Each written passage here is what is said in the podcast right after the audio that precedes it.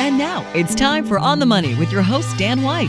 Dan has been in the financial services industry for over 25 years, and he's been a featured expert in Forbes, Yahoo, the Philadelphia Business Journal, Dow Jones Market Watch, and has appeared nationally on Fox Business News. Dan is a member of some of the most prestigious financial organizations, including the Society of Financial Service Professionals and the National Association of Insurance and Financial Advisors. In addition, he's a chartered life underwriter and a chartered financial consultant. Credentials you can trust. Broadcasting from the heart of Wilmington, Delaware, here's your host of On the Money, Dan White. I wonder who's pumping Jerome Powell's gas because it's clearly been a while since the Fed chairman pulled up to a pump himself. Speaking to lawmakers in a congressional hearing last month, the Fed chairman doubled down on his view that there is no real inflation in the U.S. economy. Powell told uh, lawmakers, I graduated from college in 1975. I had a front row seat, he said, referring to the devastating inflation that plagued the U.S. economy during the Jimmy Carter years. I don't expect anything like that to happen, he said, adding that the double digit price increases of the 1970s would be very, very unlikely. Powell explained that recent inflation had everything to do with this unique historical event that none of us has lived through before and nothing to do with inflation spiraling out of control. And this is the reason he's watching employment measurements instead of inflation measurements to determine when we need to raise rates and when we need to scale back on his $120 billion per month bond purchasing extravaganza. You've got to give Powell points for his consistency. If nothing else, he repeatedly keeps telling us that this inflation is just temporary. Welcome to the On the Money Show. My name is Dan White, and I am the host of your show. This morning, we're going to talk about the Federal Reserve. You know, it's always been, you know, don't don't don't bet against the Fed. This morning, I'm going to say, you know what? Don't trust the Fed. The Fed has gotten this wrong time after time after time again.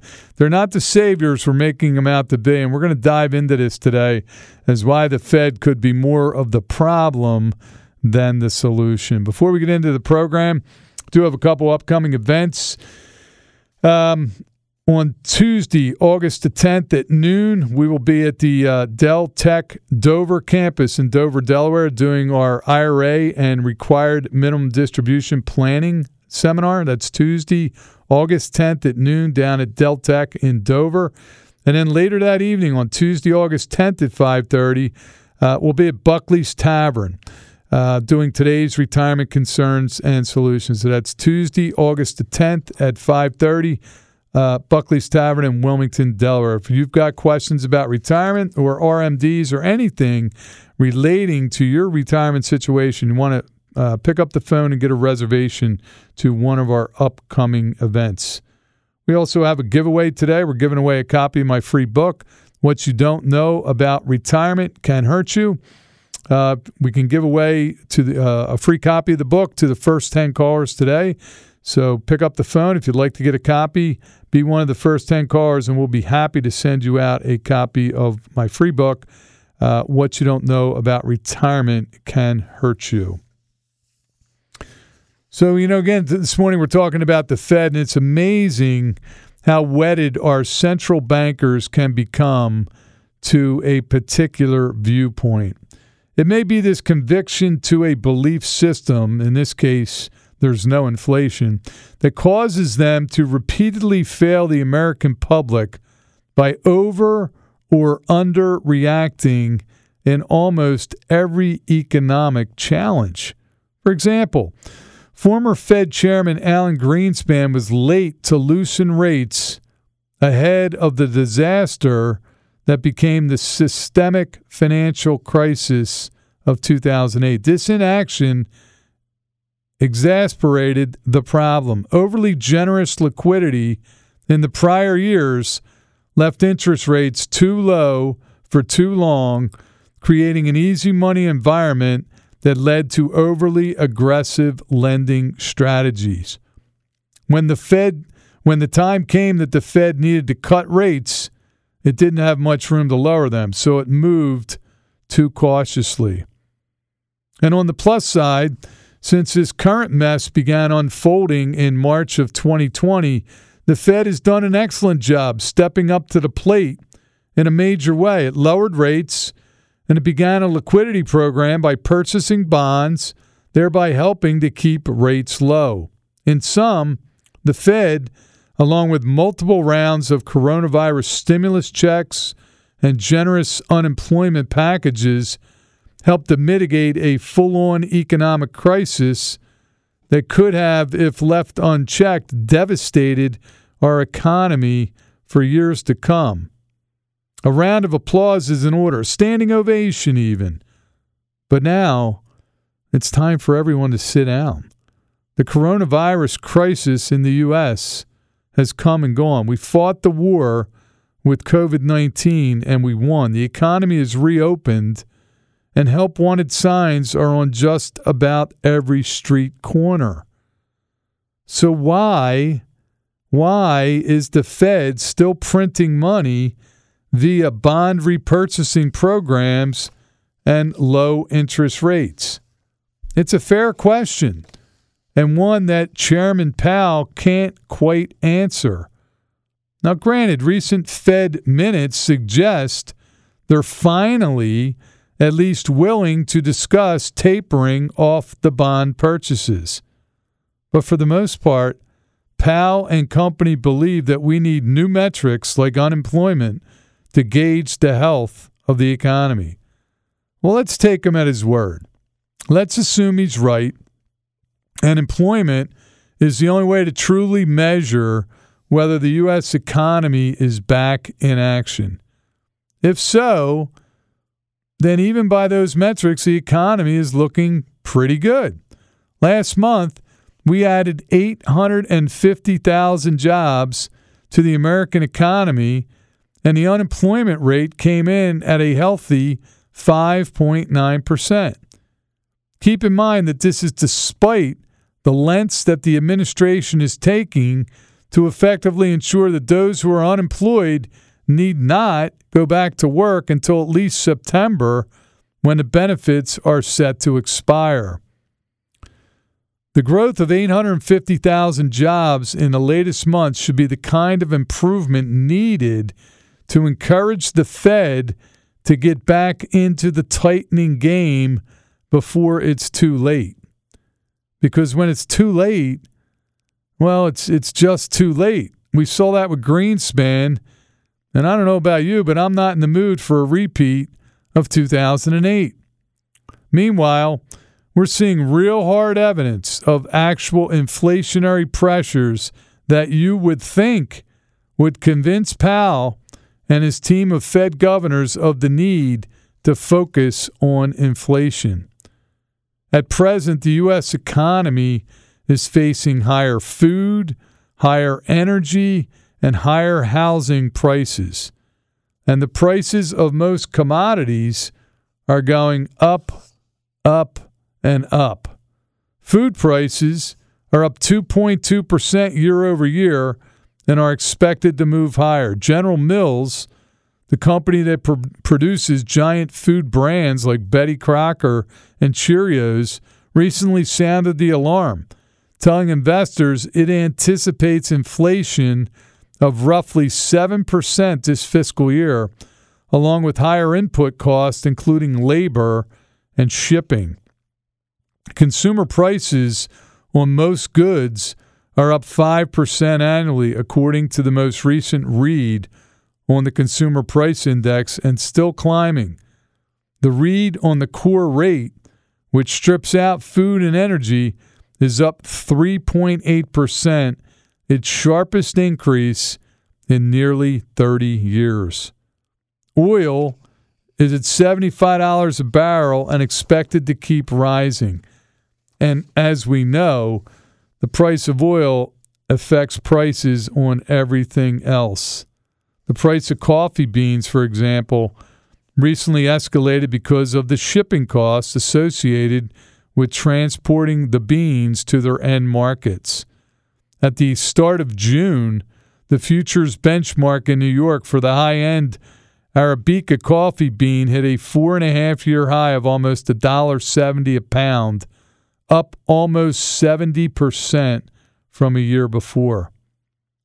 So everything is going up. You know, we talked about this last week. Yet, despite this reality, the Fed seems quite determined to downplay inflation. The, this inflation is just transitory, Powell tells us. And again, Powell is not is so not worried that he says he's not even reading the inflation tea leaves, just the employment data. Is he burying his head in the sand like an ostrich? It certainly appears that he is. The reality is this inflation is seeping into our economy at such a rate that w- it would be an economic miracle if the masterminds at the Fed turn out to be correct in calling it transitory. And Powell isn't the Messiah. The realist in all of us should remember that the Fed has failed over and over again to get this right. Instead, it has a tendency to both under and overreact. In this case, the Fed is underreacting to inflationary pressures. Its refusal to move on both its rates and its aggressive bond buying programs will have long lasting effects, courtesy of 1970s style inflation. Consumer and producer prices are all higher, and there are more than 9 million jobs currently open. Imagine that. Let me give you our phone numbers toll free. You can reach us at 888 690 8820. That's 888 690 8820 in Pennsylvania. It's a local call, 610 358 8942.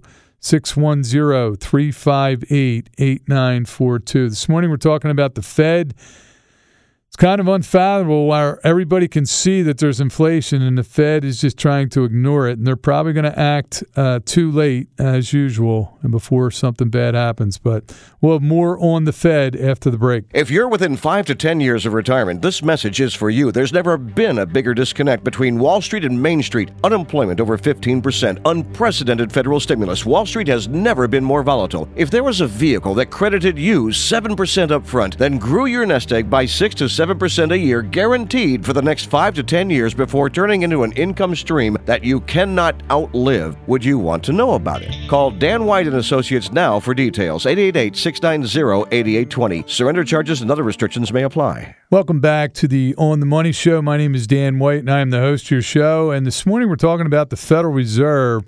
It used to be don't fight the Fed and now I'm saying don't trust the Fed. We're talking about some of the mistakes they've made over the years and uh, talking about the big decisions they have to make today and how this is going to impact you and your portfolio. Before we continue with the program, though, we do have a giveaway today. We're giving away a copy of my book. Uh, what you don't know about retirement planning may hurt you. Um, good read. Uh, we're coming out with a second edition soon with the Secure Act, uh, the changes the Secure Act made to retirement planning. But if you'd like to get a copy of my book, uh, we can give it away to the first 10 callers today. Pick up the phone and give us a call, 888 690 8820. Again, toll free, 888 690 8820 in Pennsylvania. It's a local call, 610 358 8942. 610 358 8942. We have two upcoming events this week on Tuesday, August the 10th at noon. We'll be down at the Del Tech Dover camp campus in Dover, Delaware, doing our IRA and required minimum distribution planning uh, program. Uh, uh as you recall, RMDs were waived last year, but they're back. They're back. So they're back in 2021. So you've got to take RMDs this year, whether you have an IRA and you're 70, 70 and a half, 72, or you've got an inherited IRA that you took over from somebody else. The rules have changed on that. So you want to come out to one of our upcoming programs. Also on the 10th at 530, We'll be at Buckley's Tavern on Route 52 in Wilmington, Delaware, doing today's retirement concerns and solutions. So, a lot of things are changing in the retirement planning world. And if you want to be up to date with the latest changes, you want to pick up the phone and get a reservation to one of our upcoming events. So again, the Fed is telling us all this inflation. It's just hogwash. It's not really out there. And Powell and Company's dedication to the no inflation story has turned the old Wall Street adage of don't fight the Fed into, as I said earlier, don't trust the Fed. Take everything you hear from the Federal Reserve with a grain of salt, an inflated one at that. These academics, thanks to political pressures, have gotten into the poor habit of telling investors exactly what they think investors want to hear. Think about it. Just a few months ago, it was we're not raising rates until 2024. And then when the economic data improved, it was we're not raising rates until the end of 2023. And then we heard from one Federal Reserve governor talk of 2022. And now some Fed governors, including Mary Daly of San Francisco, are pushing to taper in 2021. So, which is it, guys? I would bet money the Fed has no idea, but they've got this story of inflation not being a problem. And so far, they're sticking to it.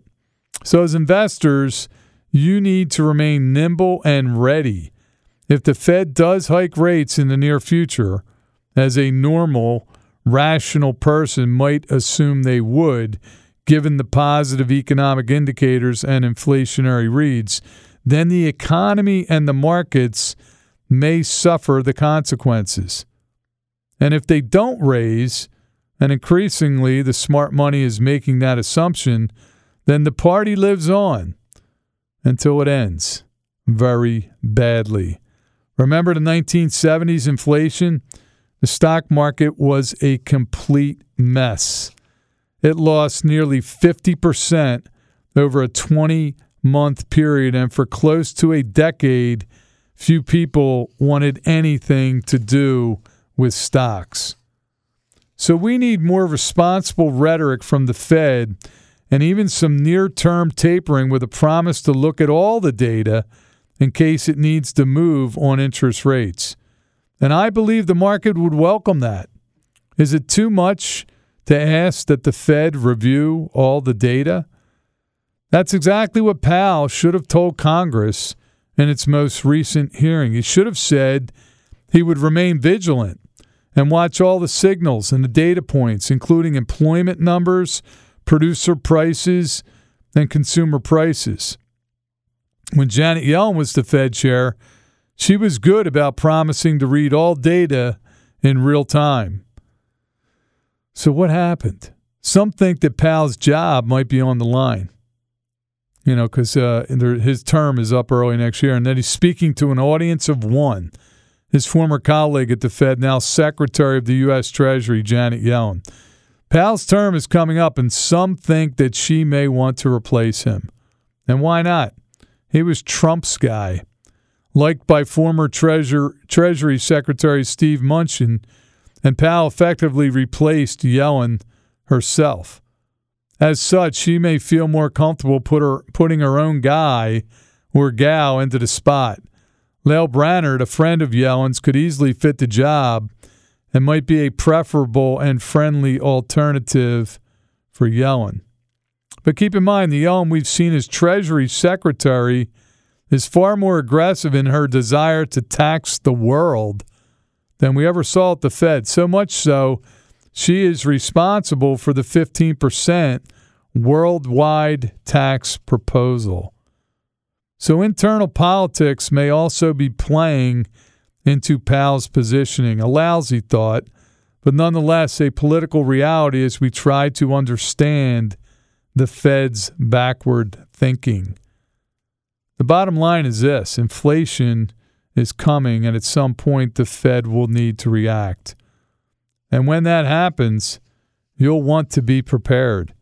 Capture the momentum on the upside by being invested in markets as they move higher. But you should diversify into some hard assets, perhaps gold or real estate. When investors lose co- uh, confidence in the stock market, they put their capital into these kinds of assets. And you should keep a little cash on the sidelines to be ready to buy some stocks when the pullback in the market happens. Remember, don't trust the Fed.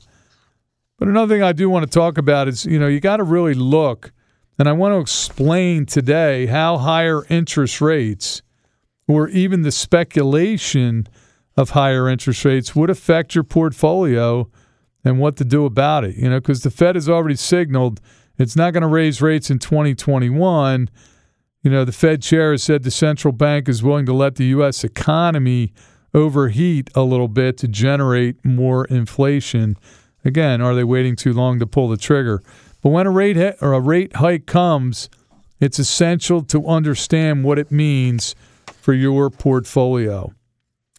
The Fed Open Market Committee, the FOMC, is the policy decision making arm of the U.S. Central Bank. It's a small roster of decision makers, seven governors from the Federal Reserve Board and five Federal Reserve Bank presidents set a specific target for the federal funds rate. The federal funds rate is the basis on which all U.S. lending and market activity operates. It's a rate at which deposit holding banks can borrow and lend to each other overnight. The Fed will raise or lower that rate to influence the amount of money in the economy. A rate cut increases the amount of money available, a rate hike reduces the amount of money. When there's less money available, the cost to borrow that money goes up. Why? The federal funds rate, in turn, impacts the prime interest rate in banking. This is the rate that large banks offer to their most trusted customers with the best credit scores. But that prime rate is the basis for all other forms of loans based on credit worthiness. So if the federal funds rate goes up, the prime interest rate goes up, and thus the cost of interest on a credit card, an auto loan, and other forms of credit also goes up. But how does that impact the stock market? Well, let's look at how it impacts a company's balance sheet. Rising interest rates don't have a direct impact on the stock market themselves. They do, however, have a secondary effect that can impact prices, particularly from a psychological sentiment. Remember that each time interest rates rise, so too does the cost of borrowing. That is because corporate America primarily funds its operations by selling debt.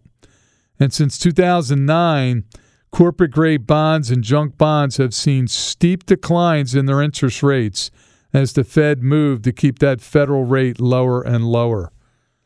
Well, higher interest rates means that companies need to spend more money paying back debt. Rising interest payments impact cash flow, which affects, which affects the price of a company's stock. But higher rates also impact consumer spending.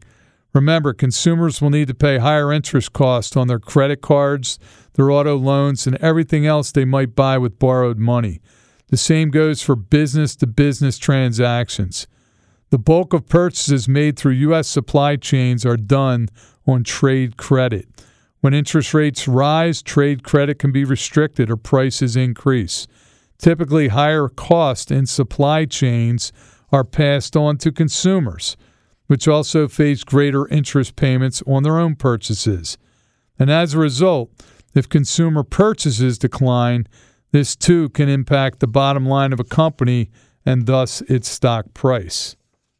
So, again, when the cost of money goes up, it impacts everything. It's kind, of, it's kind of like oil on shipping. But when the cost of money goes up, we're going to pay more on our credit cards. We're going to pay more on our mortgages. We're going to pay more on our auto loans, which means we're going to be able to buy less. So when you're buying less, that impacts companies, and companies have a lot of debt. So when you raise rates on them, on on uh, on raise rates, the companies have to pay more to service their debt. So all of this is very negative to the stock market. But again, certain industries do better in a rising interest rate environment. Banks mortgage companies, insurance companies all benefit from higher interest rates. So you got to be diversified and you got to know where to put your money. Let me give you our phone numbers toll free 888 690 8820. Again, 888 690 8820 in Pennsylvania. It's a local call 610 358 8942. 610 358 8942. I'm pretty convinced the Fed will probably screw this up. They'll wait too long to raise rates, and this is probably not going to end badly. But if you've got questions, we've got the answers. Pick up the phone and give us a call. Have a great week. The views and opinions expressed on this program are those of their respective parties and not those of this show's producers or this station. Join us again for more On the Money